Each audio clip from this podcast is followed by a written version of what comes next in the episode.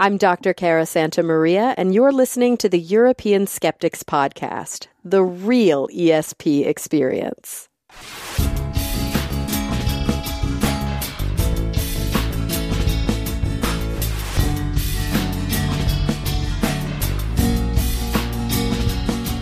You told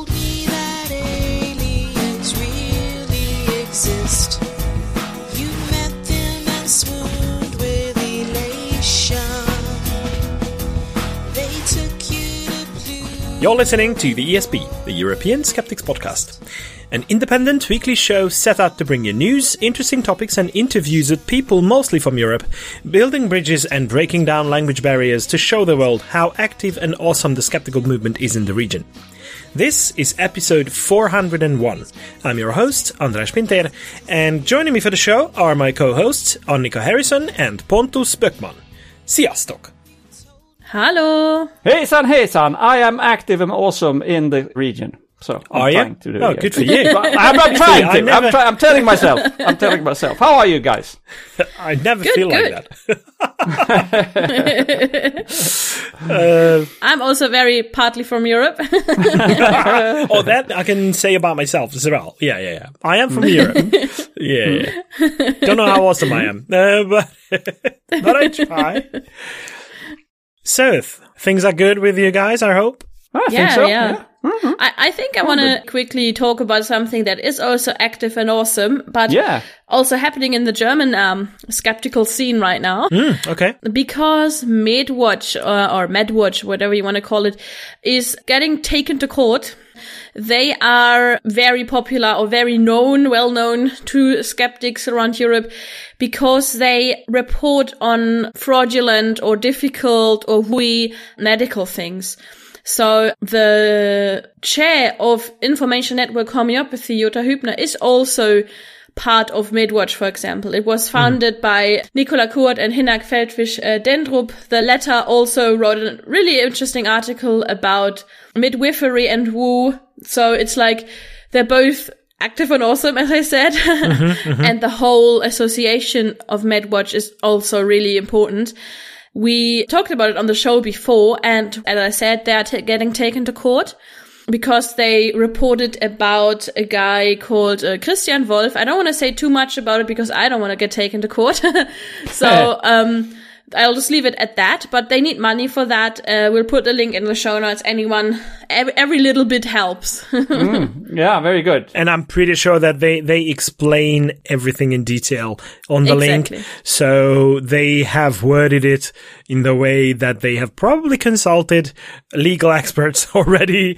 And Yeah. we don't want to ruin any of that. Um, yeah. So just follow the link. Of course. But and, and even if you are, i- if you even haven't done anything wrong, it can still be very, very expensive to be sued. Yeah. And very often, and I don't know this case, so I'm talking in general terms, Mm-hmm. but very often people just sue to make people shut up or to frighten them or Mm-hmm. Yeah. to make them pay a lot.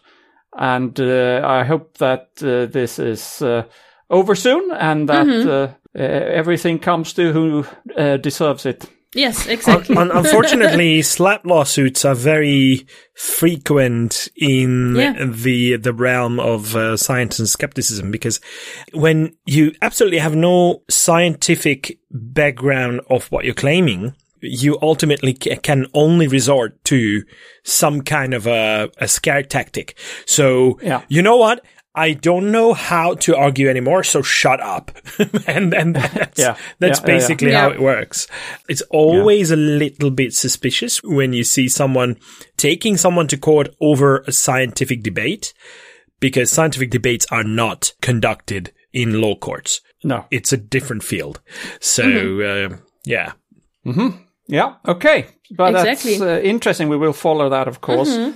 These things sometimes take a lot of time to to be sorted yeah, out. But it's, it's like a chess game. Yeah. yeah, can yeah, be very we quick. will it can uh, also take super long. keep a have a look at it uh, f- f- over time and see what's happening. And I can also put the article that was like the spark that took them to court. I can also put that article into the show notes. Um, so that Yeah. people And can link, read yeah. what, what was so, so evil. All right. So we may be European, Yeah. But we actually have an interview with an American today. Woo! Oh, and I'm Yeah. so envious that you could, you Yeah. guys could be there and I couldn't. so, Annika and I could. Um, Yes. I'm Yeah. sorry, Andras, we kept you out of it. We didn't tell you. You had no invitation. You didn't know about it. So we just which is sneaked all, off and did it. which is all not true. Okay. So we interviewed Cara Santa Maria of the SGU fame and uh, Talk Nerdy fame and a lot of other fame that we will get into in the actual Yeah. interview. And Doctor Fame. Doctor fame, very important. She is now Dr. Cara Santa Maria, an awesome person, science communicator, of course. An amazing one at and, that. uh, one of the best, absolutely. So she was so generous with her time as well, and we had a long talk, and we got into some, um, I think, some subjects that. Uh, she is not allowed to talk about on the SGU because they have a certain policy of what they're a science podcast and they want to talk about science. But there are other things in life as well. But I will um, refer to the interview. You can listen for yourself. yeah. Let's do that. So excited.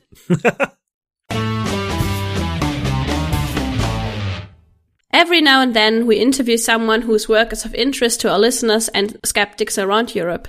With us today is science communicator Dr. Cara Santa Maria. In the skeptical movement, she is mostly known as one of the rogues of the Skeptic's Guide to the Universe podcast and for her own podcast, Talk Nerdy. She is also a clinical psychologist and she recently received a PhD in clinical psychology with a concentration on social justice and diversity. Cara, welcome back to the ESP. oh, thanks so much for having me. Yeah, great to see you back. It's been a while. We just Yes. looked at it. It was actually seven years ago. You were you made a brief appearance uh, at QED. Uh, Andras and Jelena at the time cornered you in the corridors there, and and gave a, and you were kind enough to give a short interview. It was only fifteen minutes, so I think I think you have such a interesting career and uh, presence, and you have done so many things. So I think this time we'll try to dive in a little bit deeper. And if I may go back even to the absolute beginning, I hear that you were born in a Mormon family. Is is that right? Oh yeah, yeah. So yeah, I grew up. I was born in, and raised in um, Texas, in the U.S. To a Mormon father and mother. They were both converts to the religion together. I'm not sure if they converted before or after they were married, but right around the time when they were married. So before they had uh, myself and my sister, um, they were both Catholic. My mother's Puerto Rican. My father is like part Italian. They're both, you know, classic kind of Roman Catholic upbringings, but they they converted to Mormonism and they raised us in the religion. So I'd say until I was about 15, I was kind of an active member in the church, and around 15 is when I um, officially, I guess, technically left left the religion. You and sort realized of- it wasn't for you. Yeah, I mean, I think I think it was probably several years before that, but 15 was when I was like, you know, kind of verbalized to my family, I don't, I'm a non-believer. I don't want to be involved in this anymore. Wow, was that a big thing? What what happened with Oh, them? yeah, it was a really big thing. yeah. So my mother and my father divorced when I was six. So my mom sort of just stopped going, and I, I, I would consider my mother more of like a secular humanist. She's not a religious person, and so as I grew up. I wasn't feeling a lot of sort of pressure from my mother, but my father is very devout. He remarried another Mormon woman. They had children, um, very active in the church. And um, yeah, when it was time for me to basically say, I, I really can't do this anymore. I tried. I tried for years, but when I finally was like, I can't do this anymore. Yeah, it caused quite a big rift. Like, I, like I said, I was very lucky to have the support of my mother, but my father was like, you know, I have a moral obligation to the Lord to, you know, put you in church and all of the activities until you are 18 uh, as long as you live here. And I was, they had partial custody, so I wasn't there very often. And at that point, I was pretty precocious and pretty snarky. And I was just like, you know, I think that I'm of an age of consent that I could make a decision about this. And he was like, as long as you stay under my roof, you're going to be going to church. And I was like, then I guess I won't stay under your roof. And that's what happened. We, we didn't even really speak for, for some time, but we've, we've since repaired. Obviously, I'm much older than that now. and, um, he- he's still very active in the church and it is his lifestyle. And he knows that I'm an atheist and this is my lifestyle. Um, but yeah, at the time it was quite a tension in the family. I can imagine. I can imagine. Yeah. You also were really interested in many, many different fields of science, right? So what were your first uh, interests in science? You know, it's funny because I I like many young women in the United States or really I could say in the western world experienced a lot of classic kind of stereotype threat and a lot of the same issues that a lot of y- young women in in academia or I shouldn't even call it academia in in education. Like when I was in elementary and middle school I experienced the same kinds of pressures that a lot of girls experience where I didn't think I was particularly good at science and math. Um, I thought that you know STEM fields weren't for me. I didn't see a lot of role models in them. And because some of the courses didn't come quick or naturally and a lot of the boys at least it seemed like it came quick and naturally for them i now understand that that has a lot more to do with how we're socialized and a lot more to do with the types of feedback that we get from our parents and our teachers. Um, but at the time i was like oh yeah that's not really my field. That's not what i want to do. So when I did my undergraduate degree, first it was going to be in vocal jazz performance. I was a singer all through high school, a performing jazz singer. And so I, yeah, I went to college to study jazz. There and, you go. Um, just kind of random. Um, ki- kind of realized that doing it academically, it took some of the, I don't know, the enjoyment out of it.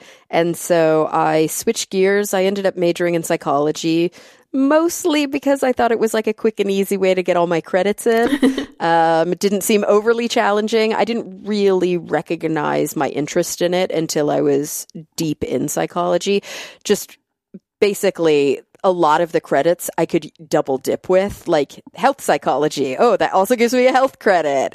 And, you know, there are a lot of those kinds of classes. Um, but by the end of it, I had really fallen in love with the, with neuropsychology and I had found, um, a deep interest in it. I did an undergraduate thesis.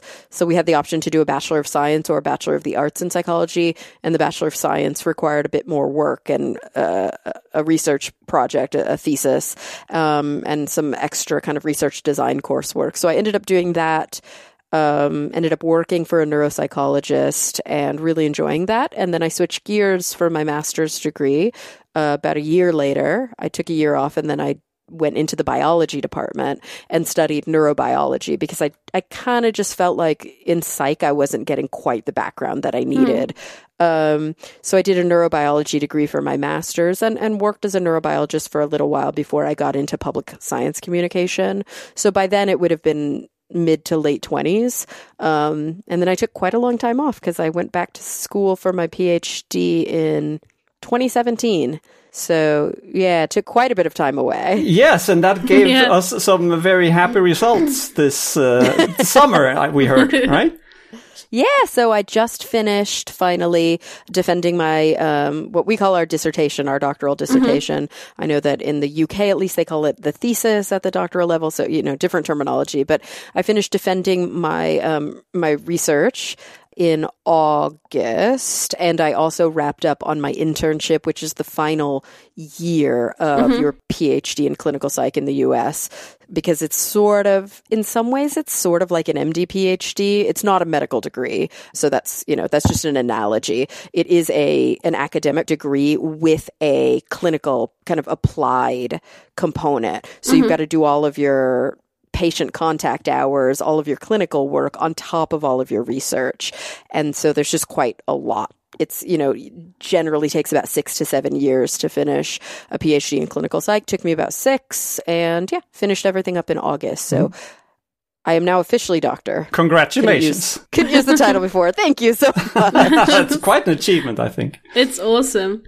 Can you tell us more about your PhD? So what what did you write about? Absolutely. So I special i mean it's it's a little hard to say i completely specialized but i found that my interest um, a lot of my interests were in end of life and how individuals prepare for the dying process i i had worked in practicum placements, both in the foster care setting which is wildly different. And then in um, in a cancer setting, and uh, then I did my internship in a gerontology, so an older adult clinic. And when I was working in the cancer center, obviously I was working with individuals who were in survivorship, individuals who were thriving, individuals who were in active treatment. But unfortunately, there was always a percentage of individuals for whom their cancer was quite advanced, and they were starting to face some of the decisions that they need to face um, when grappling with their own mortality. And I found that that was an area that I really enjoyed, and it's probably going to be the area where I, I focus. I, I practice from a more existential perspective, um, which really lends itself to that population. And so for my research, I decided to study the experience of individuals choosing medical aid in dying. So in the United States, at least, there are um, 10 states, uh, 11 jurisdictions, so 10 states plus Washington, D.C., which um, have legalized medical aid in dying, which is the practice of taking a medication that's been prescribed to you if you have a prognosis of six months or less, so you're dying of a terminal disease, in order to hasten your death and die on your own terms, which is distinct from euthanasia, in which the um, physician or the nurse would actually um, Administer a substance, yeah. yeah, administer it. So we don't. That's not legal in the U.S. It is in Canada. It is in parts of, of Europe and parts of South America. But in the U.S., medical aid in dying is a legal practice in, in parts of the U.S. About twenty five percent of the population has access to it. So yeah, I interviewed several patients in California to ask them about their experience and dug deep into so, some of the qualitative aspects of the psychology involved and looked for different themes in the narratives that they gave me and wrote a pretty in-depth um, it's called an existential hermeneutic phenomenological study Wow. so the type of qualitative research Gesundheit. yeah, exactly. it's very sort of psychology meets philosophy, um, and uh, actually a lot of a lot of German researchers I was referencing in that for All sure. right. Uh, by the way, is, is that open access? We talk a lot about open access and we want research to be available to as many people as possible. Yeah. So when it came time to publish, so with a dissertation or a thesis, it's always published in full at the very end. So it's the whole, like, I don't even remember, 180 some odd pages. Um, and we publish, at least through my university, we publish through a, a publisher called ProQuest, and they're a pretty common publisher for dissertations and theses. And you have the option. You can either publish traditionally, which is, uh, I think it's free or low cost. Maybe my university, I think, paid for the copyright. Um, or you can publish open access, which is a one time fee for the researcher. So I actually chose to pay to publish open access so that now nobody has to pay a fee to access that research. I will probably also do some more um, kind of what's the word I'm looking for? Like ingestible versions of it, you know, for journal publications. So take a component of the of the research that I did and do a write around that's much shorter about a specific component. But the entire dissertation in full is accessible online if you just Google Cara Santa Maria or Santa Maria Medical Aid in Dying. You should find it pretty easily, and it's open access, so it'll be a full PDF, no fee for you to. That's to great. Good for you. Yeah. Good for you. Yeah. Mm-hmm. So uh, that I, I want to stick with that a little bit. This seems like a rather it's a heavy subject, right? Isn't it? I mean, and and you meet people who are not very happy with the place they are, and also I'm thinking in the U.S. a lot of people are religious, and you come in as an as an atheist, as an if not outspoken but openly atheist. Uh, How does that go? Is that a problem? Yeah, yeah. So, you know, I think that the research and the clinical work are heavily related, but also distinct. So, in my research, I am not acting as a clinician, so I'm not there to offer therapy. Um, I think that the experience I found of the research participants engaging in the research study was passively therapeutic for them. A lot of them expressed to me that it was meaningful for them to share their story and that it really did have kind of a legacy component to it. They wanted to help. They wanted doctors to hear their stories or other patients to hear their stories so that they knew what options were available and they knew sort of what what's went right for them and what went wrong for them so that maybe different practitioners can can be mindful of that but my role as a researcher was to listen in a clinical setting my role is also to listen but it's also to validate and to support and um, i think that you know it's interesting because a lot of my patients are religious or have been religious whereas weirdly all four of the um, qualitative research participants that I interviewed were non religious. So, two of them considered themselves atheists. One of them considered herself a lapsed Catholic, but who is, quote, hedging her bets. And the other um, was more like secular Jewish. And so religion really didn't factor in a terrible amount in a lot of the interviews, although we did touch on it a little bit. I asked them, all, what do you think happens when you die? I asked them, you know, about their own personal values and philosophies or religion, however they would want to describe it. Um, from a clinical perspective, it is not uncommon, you're right, in the US that I'm working with individuals uh, for whom faith is a big part of the dying process. And my view has always been a constructivist view. So that's a term we sometimes will use in psychology and, and philosophy, which is that although reality exists and it is uh, consensual and it is um, evidence based, we do still, from a psychological perspective, all construct our own realities. The, the world we live in is a world that was shaped by our experiences. So each individual on this planet has a construction of reality that is um, appropriate for their own sense making. And it's m- not my role as a No. clinician to impose upon that or You're not there that. to tell them that there's no God. That would be very, not. very stupid and and Yeah, and some of you know some of my my clients know that I'm an atheist. Sometimes that is self disclosed. Some of my clients don't. Um, I only self disclose when I feel very strongly that it's in service to the patient, not not for my own benefit. But I think one thing that's really cool about atheism, or at least this is how I've always viewed it, or secular humanism, however you want to um, define it, is that it allows me to see all of these different worldviews. I can sort of take the frame of my patient and empathize with where they're coming from. Because if I had a very particular belief system, it might be hard for me to see outside of my own belief system. But because I don't have a belief system at all, I identify my own atheism as a lack of belief. Um, I think it allows me to be able to really empathize with any person depending, you know, who could be coming from any direction and and try to understand them and meet them where they are. Yeah, it really like takes you out and you're able to look at it from above almost. Yeah. Not really Right. above, but yeah. and makes know you what I mean. neutral as well, in, in a way. Yeah. Yeah. yeah, I think it helps because it is true that you mentioned um, faith is a huge part of the experience of grappling with one's mortality, and it's a big part of how they make sense of the experiences at the end of life. And so, it's important for that to be a part of the equation, a part of the algorithm when I'm working with them, for sure. I think I also would be really interested, um, but I don't know if you have numbers for that. If there are um, religious or like dem- denominations that would rather take medical aid in dying and others who, who wouldn't. I'm actually curious about that as well. And, and you're right. I'm not sure we even have that literature yet because mm-hmm. it's such a tiny percentage of people Yeah. who utilize it. And it's only really been available within, well, several decades now in Oregon. But, you know, some states only, only passed their legislation a few years ago.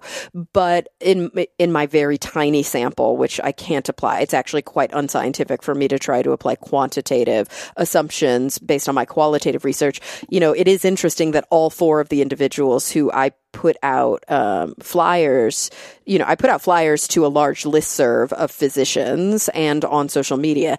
And the four individuals who actively reached out to me to say, Hey, I want to share my story, none of them were religious. I wouldn't be surprised if the more kind of secular religions are the religions where you see more individuals. And I know that sounds like a an oxymoron, but it's not really. but the more kind of um, Unitarian or non-denominational approaches, or like secular Judaism, as opposed to the very, very evangelical faiths, where I did notice one of my participants who, like I said, she she considered herself a lapsed Catholic. She didn't believe in hell. She didn't believe in some of the kind of Catholic um, dogma, but she said she was hedging her bets quite a bit and really grappled because she saw medical aid in dying as suicide, whereas most practitioners don't. I personally don't see it as suicide. I think it's ideologically, functionally, logistically distinct from suicide.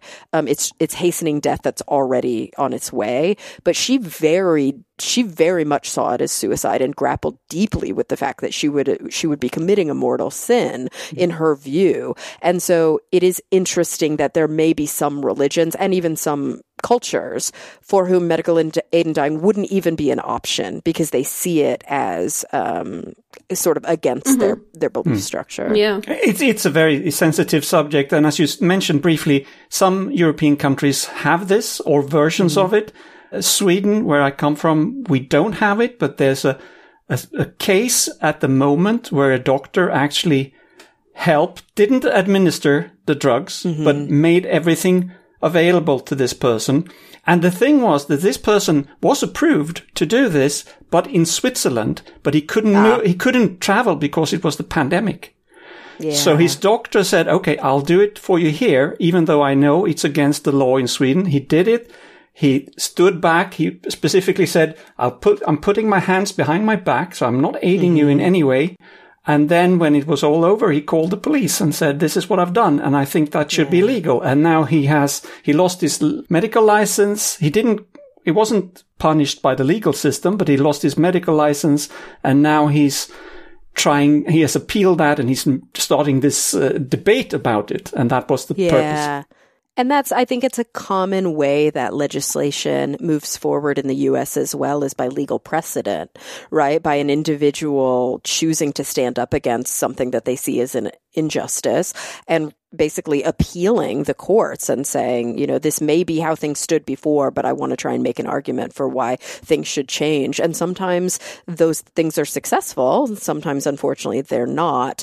Um, but this is a complicated issue, uh, ethically, morally. You know, I have a very particular stance on this issue that imposing, um, I think restrictions are important, but restricting individuals uh, in whole cloth, you know, making making this illegal or banning the practice takes important choices out of the hands of individuals. And I find it very strange that in almost every Western nation, we euthanize our pets very Yeah. readily without blinking an eye, and our pets technically cannot tell us that that's what they want. You know, we read their clue. They tell us in the ways that they tell us, but we are tasked Yeah. with making that decision on their behalf. Yet, you know, grandma's over here saying, Yeah. this is what I want to do. And we're like, you don't know what you're talking about, grandma. Like, that's a bit to me, um, that's strange and many people Yeah. refer to Yeah. their pets as family members so it's Yeah. even Yeah. close in that respect it's very strange that we don't want to see them suffer, yet we're Yeah. somehow okay with, yeah. Yeah. I mean, in Germany, I don't really have to talk about why we are not doing it.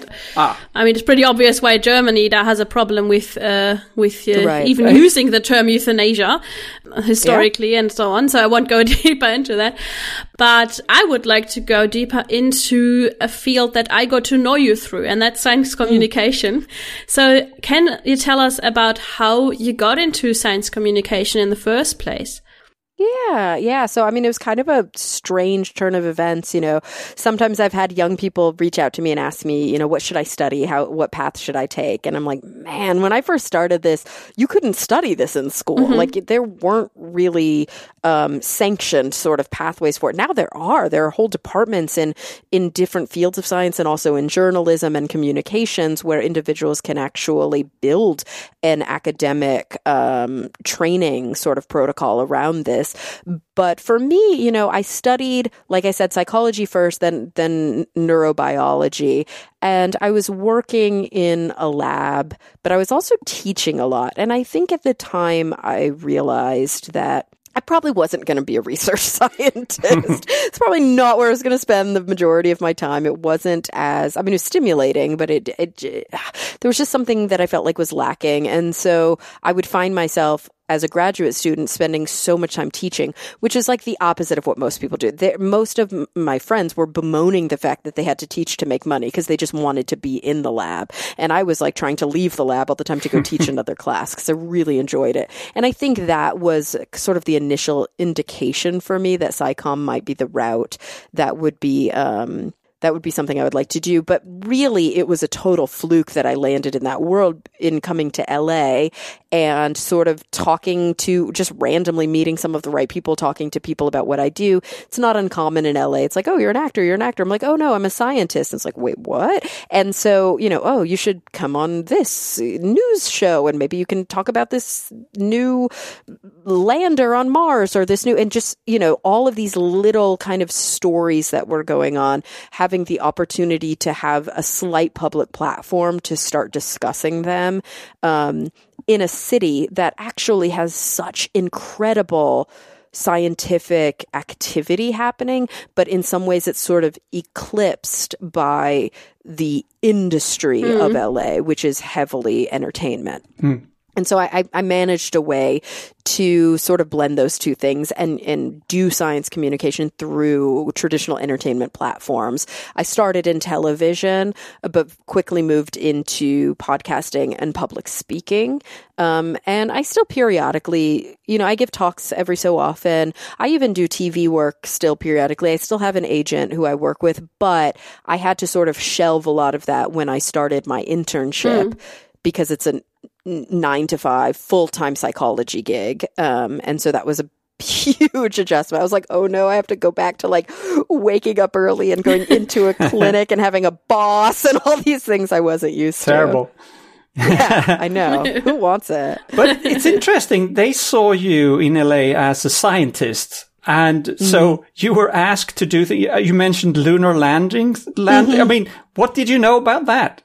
I know. It was so funny. Like the minute that you start speaking somewhat knowledgeably about a scientific topic, I cannot tell you how many times a producer would be like, well, you can talk about that Nobel Prize in chemistry, right? Or you can talk, and I'm like, I'm not an encyclopedia. like that's not, I'm a biologist, but you learn. You learn to be at the time i had to be a generalist because there really weren't a lot of people. I mean there were obviously a lot of people all over the country doing this but in my market in my niche there weren't a lot of other people available. So it, they would reach out and say hey there's this new news thing. Can you come talk about it? And i would study it you know? And i think there are transferable skills which is nice. I know how to read a scientific paper. I know how to interview somebody who works in that field and ask them the right questions so that i can feel more knowledgeable. And sort of translate okay at what le- what amount of information is necessary to be able to tell this story in a way that's understandable and still accurate? Mm. It's always that f- kind of balance mm-hmm. between the two. We don't want to oversimplify it so much that we we lose accuracy but we don't want to get so technical that it's no longer making sense to people.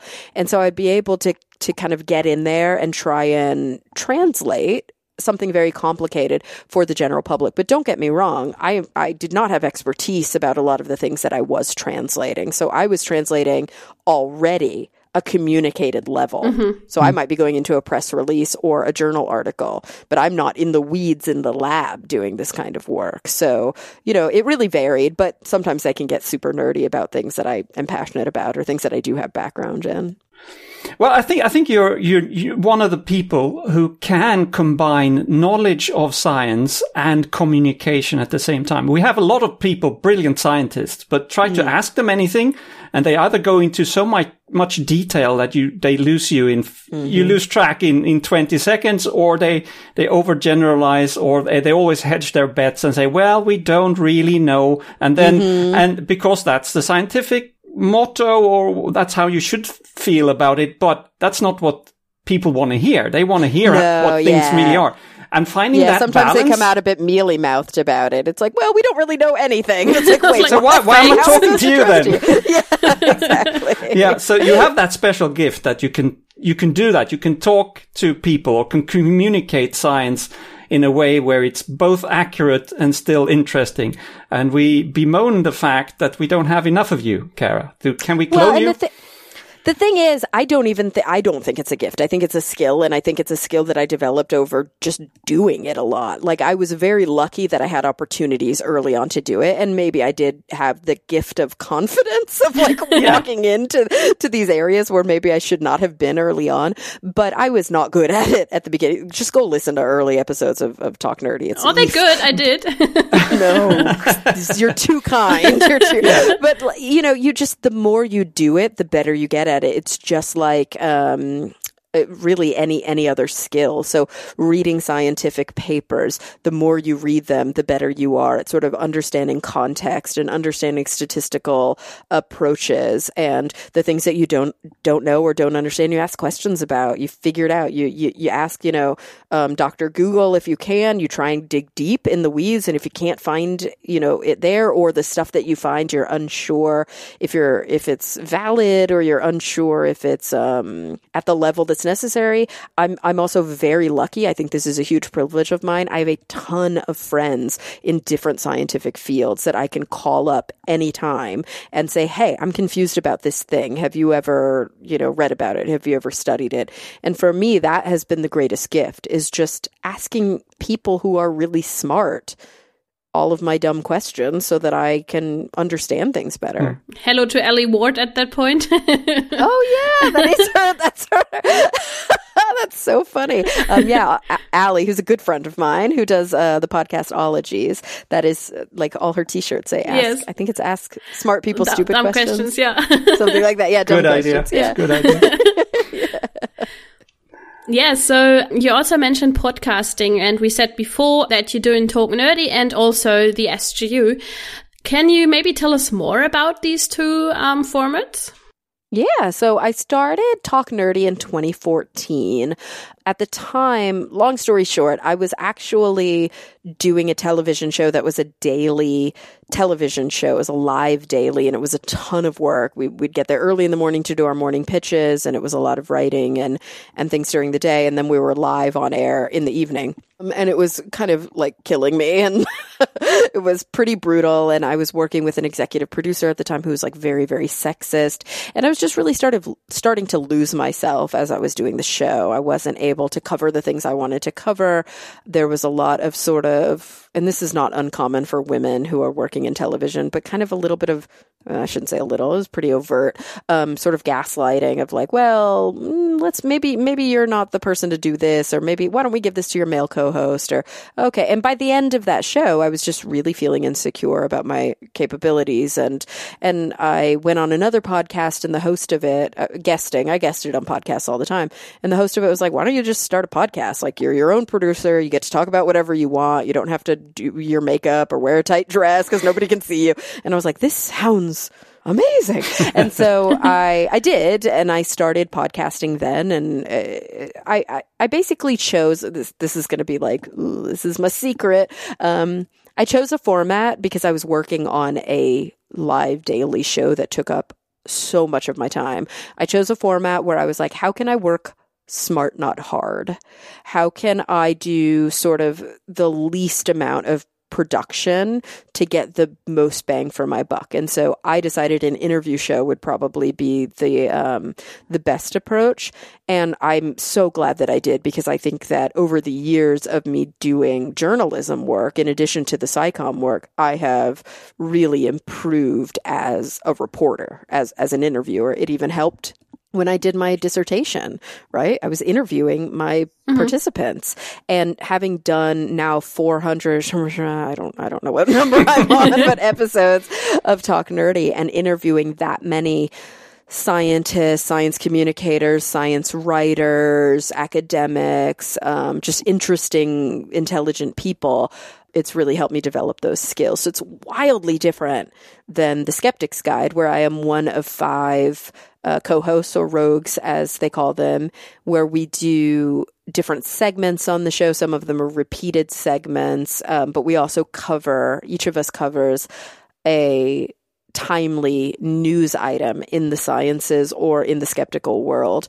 And we all sort of have our beats, you know, like if you listen to the show regularly, you know that Bob will often talk about space or material science or physics. I tend to cover things that are more in the neuro or psych or medical or sometimes journalism world, also some anthro and paleo stuff I find really interesting, but I'm not often going to be covering something about like a black hole. It's just not my area of expertise or re- interest, if I'm being honest. And I tend not to cover like the older school skeptical topics like oh loch ness like i don't care. It's just like not that's not where i like to put my effort. Um, but you know evan does and so it's great that on the show he's he's often talking about psychics and mystics and cryptozoology and things like that. You know Yeah. not, it's not my approach. No, but that's the, one of the strengths with, of the SGU that you all bring your own perspective and and uh, expertise to the show. Yeah. And then lately, actually, I've been joining my friend Eli Bosnick along with Heath uh, Enright and Noah Lugeons on their show God Awful Movies. About once a month, I'll do an episode. So they're weekly, but I um I'll join them periodically on the show where they will. We will watch a terrible Christian movie and then skewer it. And it's very fun. Sounds really good. So it's good because there's so many ways you can consume Cara Santa Maria, if you will. It's true. It's true. And there's still, I think some of the television work that I've done is still accessible. It depends, right? Like that live daily show I was talking about, Take Part Live. I mm. don't think that's still on air. But because I did so much work with National Geographic, a couple of the larger shows like Brain Games or Explorer are still available for most people on like Disney Plus. And so, yeah, it's kind of coming at you from all angles. yeah, very good. She's everywhere. Yeah. You already mentioned the TV show that it was very hard for you, that um, it was at times sexist, and we know that it's like harder for women to get encouraged to work in, in fields of science or also to work in SciComm. Mm. How have you managed to get where you are and what needs to change for every little girl or every little non-male, because we also want to be inclusive, to make the situation better? So what, what needs to change? Yeah, I mean, uh, so much needs to change. It's it's you know, I don't think it's one thing, and I don't think it's something that we can flip a switch on. I mean, it's like the patriarchy needs to change. Like, how do we go about that, right? So, just I think first comes um, insight and awareness, and we need insight and awareness before we can have action. I think that we struggle with uh, excessive levels of misogyny and sort of anti-feminist rhetoric. It's not just in the US, this is global. I think some places are, you know, more progressive than others, but we know that the patriarchy is. I've actually just finished Angela Saini's book called The Patriarchs, where she has dug quite deep into the origins, or at least where we think the origins of the patriarchy are. Like, how is this system of oppression continuing? And and you know, it it wasn't always this way, but it has been this way for most of our sort of. I don't want to say capitalist human history, but definitely most of our um um what's a good word? Like, Recorded we- history? or well, yeah, but like really since we have utilized capital, hmm. right? Since since we have exchanged some sort of symbol of wealth for goods and services hmm. that seems to be around when patriarchal thought or patrilocality or patrilineality started to develop. It was when marriages started to have more uh, I guess we could say like social mm-hmm.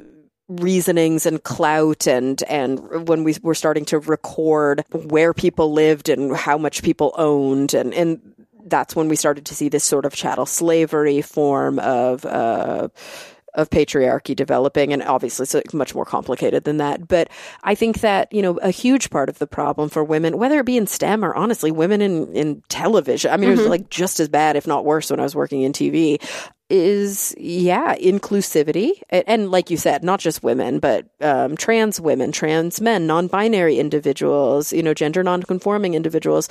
Just inclusivity just thinking about the experiences of the people who are different from you and uh, understanding that my experience is not the same as everybody else's Mm-hmm. experience, and I want to ensure that people always feel safe and that they always feel like they can, you know, uh, speak up and have their voices heard. But there's so many. Th- it's n- it's overwhelming, but it's also just like not that hard because it's so bad that like Yeah. we don't have to do much even just to make things a little Yeah. bit better.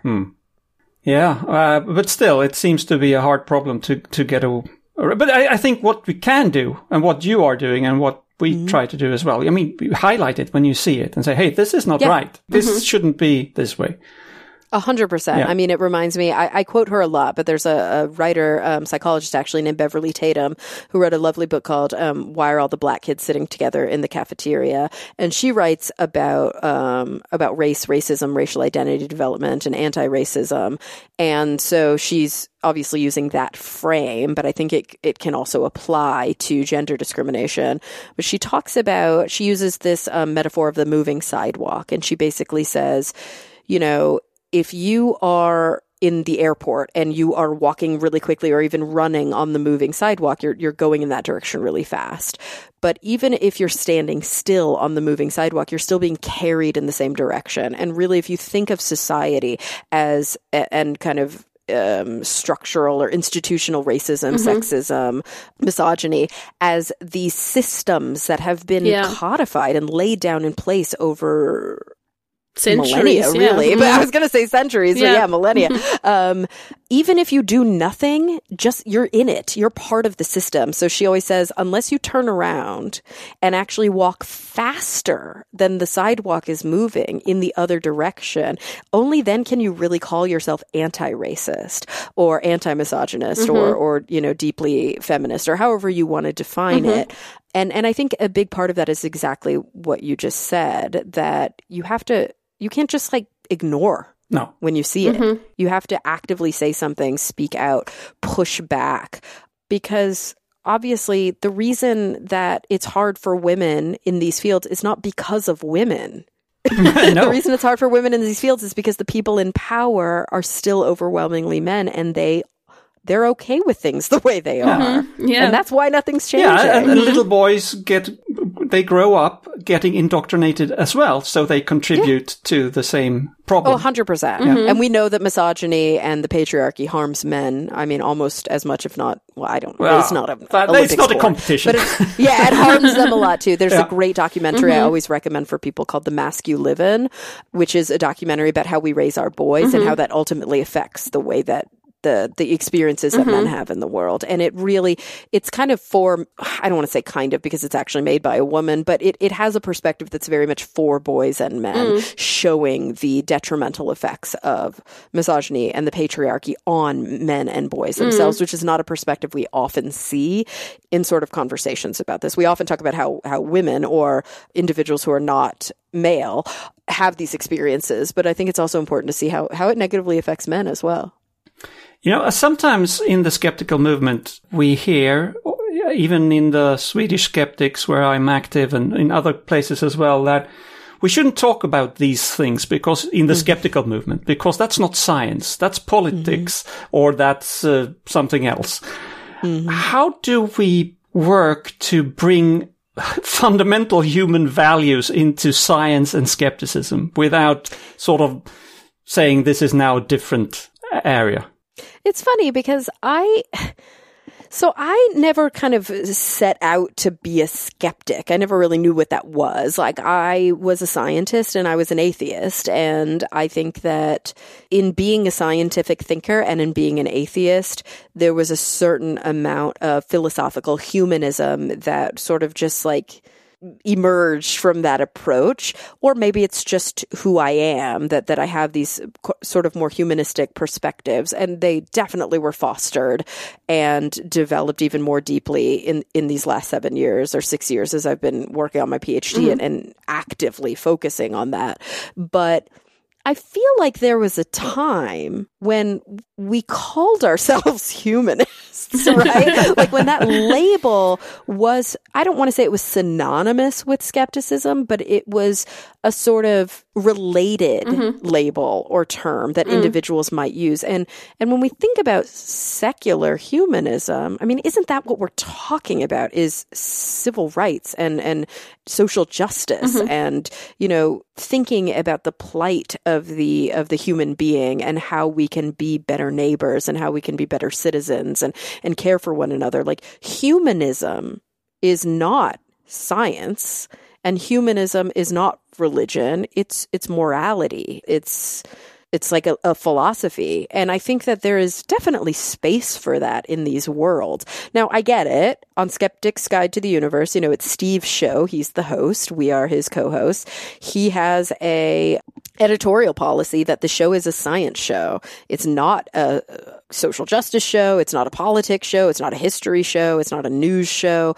And so generally speaking, his rule, and you know, he could probably get deeper into this than, than I am. His rule is that unless the topic actively involves science, we don't go there. So like when we talk about issues around trans affirming care, we we do get into that, but we talk about it purely from a scientific perspective. And he he has to edit me because I get upset because that's not that that's not that wouldn't be my editorial policy and it's not on my show. I, I get where he's coming from and why he does it, and I think that it's perfectly within his rights, and I think it's valid for him to do it on his show. But also, The Skeptic's Guide to the Universe is not a synecdoche for the skeptic movement. No. And you're right. I think there is a huge problem in the skeptic movement, and I often see this from, unfortunately, men, um, libertarian men, individuals who are like, I don't want to have to think about those kinds of things. I like things the way they are. Unless this is a logical positivist statement, I don't think it's relevant. I'm like, okay, well, fine, go join your logical positivist philosophy club because that's not what this is to me. Mm-hmm. That's not what skepticism means. We mm-hmm. we are still people doing science and we do it in a world and we know that bias racism, sexism, gender discrimination, all of these different things affect how we do science. Yes. Yeah. I mean, it's It's yeah, science is done by inseparable. people. Yeah. Yeah, you can't you can't separate them. And if we don't talk about that, we're not going to do science better. Yeah. We're going to go we're going to keep repeating the same mistakes that, you know, um Annika you referenced it before and I think about the early foundings of my own field of psychology and you could say this about the foundings of evolution. You could say this about Yeah. the foundings of a lot of different fields. These were eugenicist you know, individuals who were trying to, like, really, when you look at early statistics in psychology and early psychological thought, most of these were white male mm-hmm. eugenicists who were trying to prove the inferiority of black people. Yeah, like so women. many And women, things, yeah. like like Yeah. IQ tests, BMI, like so Yeah. many things are fucking uh, sorry, super racist. Like- yeah, agree, agree. And until and unless we reckon with those things and we don't look at them as somehow separate from the scientific endeavor, but we see them as fundamental to the scientific enve- endeavor, I think that we're doing ourselves a disservice. We're lying to ourselves and we sort of got our heads in the sand. And again, I'm going to reference Angela Saini because I think she's such a great, um, she's a, she's an Indian British, uh, science communicator and, and science writer and BBC presenter who wrote the books Inferior and Superior about race science, the kind of the rise of race science and all of these racist approaches to doing science and how they've affected us still to this day. And also about um, gender and how biomedical research has been deeply sexist and why there are things we just don't know about the um, non male experience because we just decided not to study it or because we decided, oh, that just makes our results too complicated. Yeah. So we like the normatization of the white man, like that's normal and everything else is aberrant. Um, like she does a very, very good job of unpacking that through a scientific lens and how the scientific sort of endeavor has been affected by that. So I agree with you. Um, you can't separate them. But I also understand that a podcast is not everything or a, No. an approach to, to you know, speech is not everything. And, you know, everybody has their own sort of uh, way that they want to go about it. But it occurs to me now that at QED they actually found a good balance here. They do. I love QED. Yeah, that makes QED unique because it doesn't Yeah. i- insist on that everything should be statistically uh, provable. That there is, there is. Uh, I, I also like the the Skeptic UK, the magazine. They they have a subtitle to their magazine. It's called The Skeptic, and then it says "Reason with Compassion." I think Yeah. that's that's getting there. That's making sure I that we include also the human factor in in this. Yeah, they are humanists. And every time I go to QED, I'm like, God, I wish that it was like this at the conferences we have in the US. I think that the NECSS conferences and the smaller ones, like we're about to do something called NotACon, these ones that the SGU puts on, I think that there's been a concerted effort mm-hmm. to move in that direction. But again, it's a movement, right? Like you look at a lot of United States skeptic conferences and they're very good old boy and they do not feel very inclusive and they feel uh, exactly like you described it. This like, well, we only talk about things that are provable. And I think when you just take that approach, it's uh, first of all, it's completely disingenuous. It's it's an agenda, just like anything else.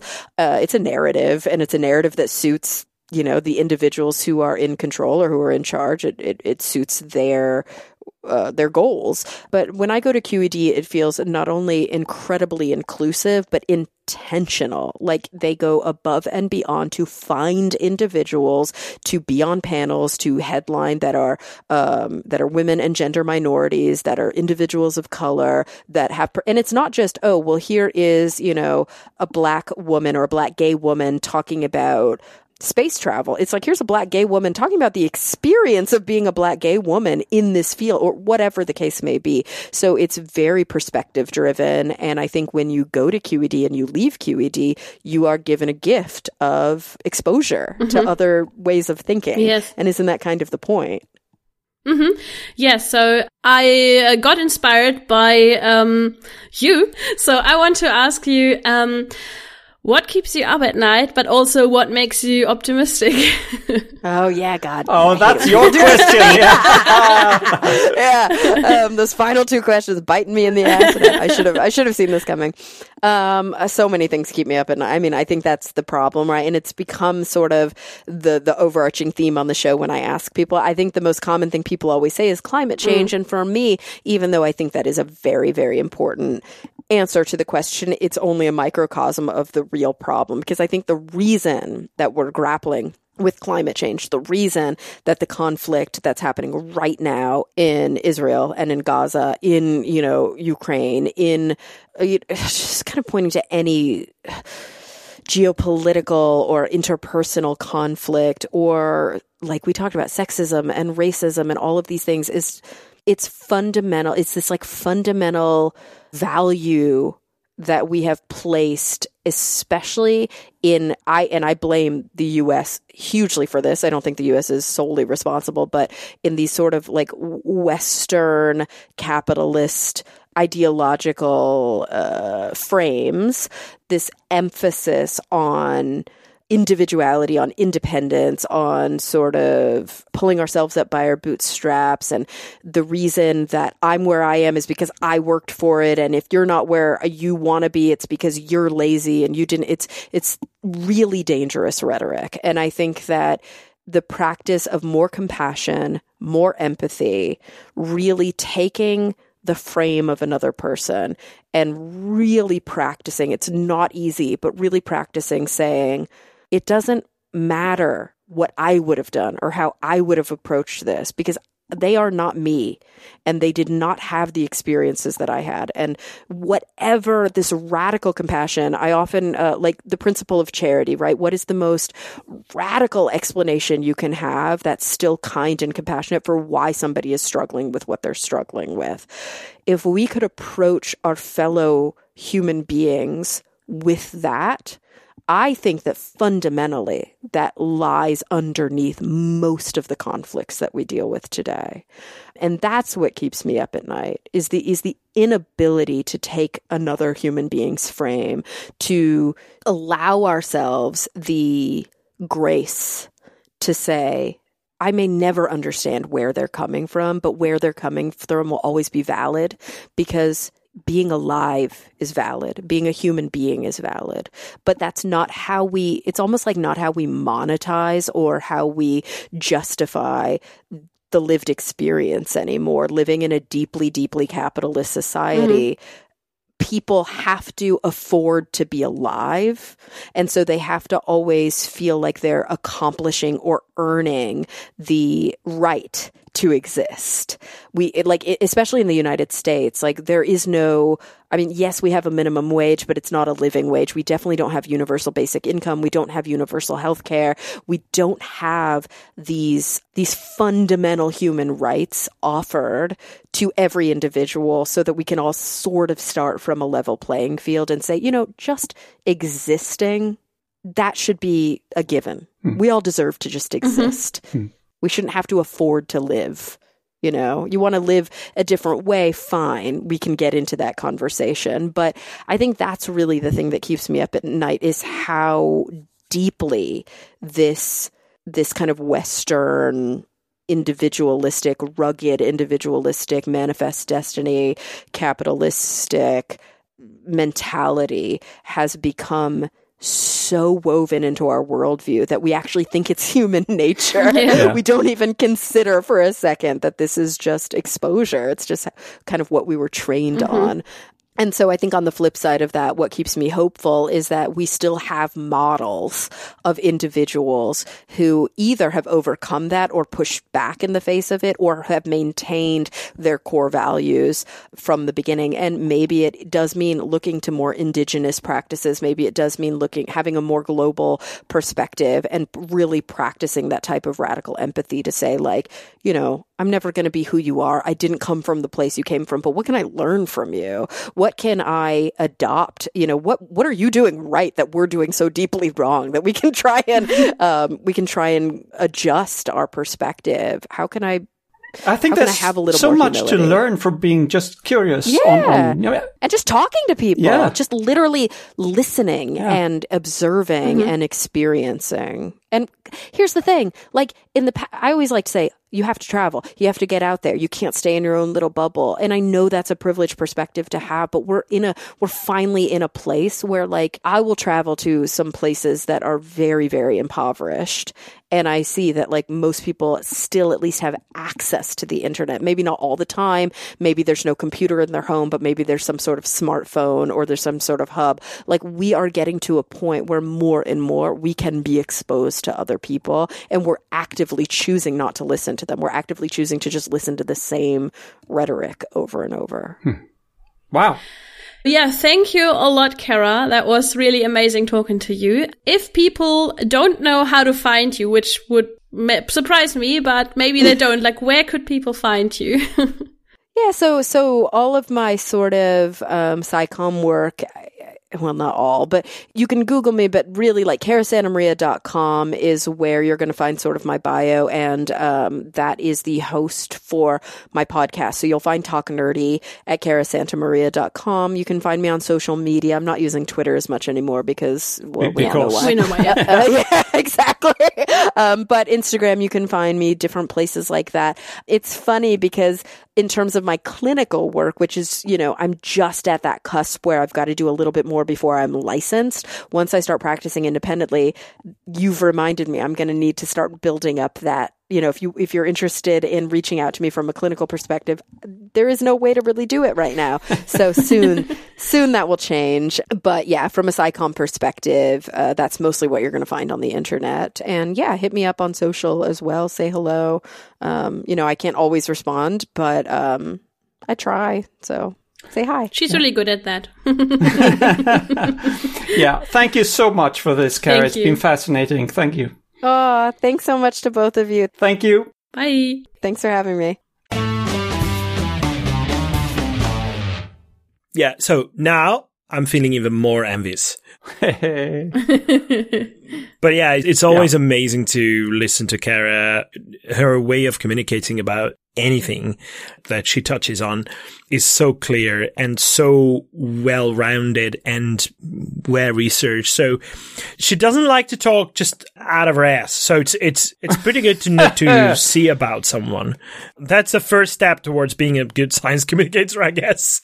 Yes. I think that's a minimum requirement, but she is yes. really, she's really great. I mm-hmm. hope you all enjoyed it. Mm-hmm. We did. yeah, it left me really inspired, so I'm happy we could, could could give that to our mm-hmm. listeners. But uh, that basically concludes this week's episode, except a call to our listeners to send uh, a couple of things our way. Not too long ago, we introduced Word of the Week and Who's Quacking. So we are looking for words, expressions in your own language, whatever uh, European country you live in, or a quack or someone peddling pseudoscience who's very famous or very popular in your country. And if you could send us a bit of information about them so that we can report on them so others can listen to that and find out whatever the hell is going on in your countries from a skeptical point of view, that would be great. So we would really appreciate it. And the other thing that we would really appreciate if you could help us in other ways. So what other ways you can help us? Well, you could go to patreon.com slash TheESP and uh, send us a little bit of money, a dollar or a euro or Swedish kroner or whatever, because you can, I think you can choose at Patreon now what, what kind of currency you want to send us. But anyway, that's not the important part. The important part is that mm-hmm. it cost us money to do this. And uh, we're basically paying out of pocket to do it quite a lot of the time. So we are, we do appreciate all the help we can get. Yes, and even if it's only a little bit, like if 30 people do a little bit, then it's a lot. So Yeah. yeah. don't feel bad. You can even put in like a dollar, a euro a month. And Yeah, you can th- limit that's it. a that's a coffee. so give us a coffee and we'll be so happy. In which Thank you. country is a coffee a euro? Maybe Americano in one cup. Okay, Can sometimes yeah. being a Well, euro. in some parts of, of Italy, you can get um, an espresso for, for about a, a euro. See, Well, yeah, give yeah, us an espresso, and, and because we are the the team of the espresso podcast. The Espresso Skeptics podcast, the ESP. Ay, ay, ay, ay, ay. Um, so, yeah. Anyhow, this really concludes our show. And I'd like to thank both of you, Annika and Pontus, Thank you. for this week Thanks a lot. and for allowing me to listen to the uh, interview, if, even if I couldn't make it. Thanks to Cara as well for agreeing to spend a lot of time with uh, our team. And many thanks to our listeners for tuning in. And please keep doing so. And until next week, goodbye. Tschüss. Hej då! Wislat.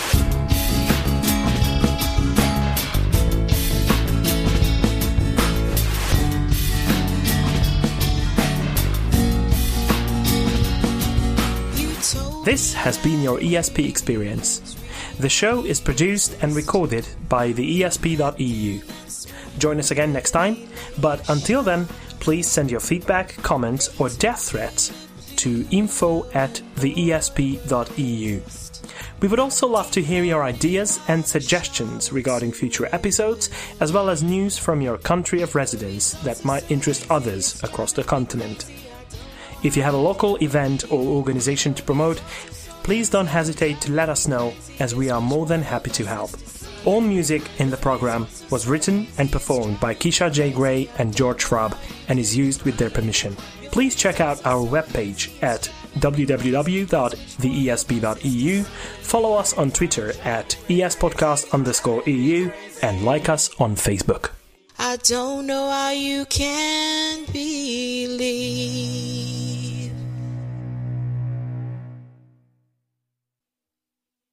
Uh, Oh, I'm sure it'll be fine. I I think th- the, what we will have to edit out is us. So that, that's, Yeah. but, but I'm used to that, and uh, that's fine. there are also just like a lot of people in the US. There's a lot of them. Yes, I'm not saying there are too many of them, but yeah, exactly. Get hold of or look uh, or s- hear Santa. Ca- uh, sorry, I'm starting the sentence over.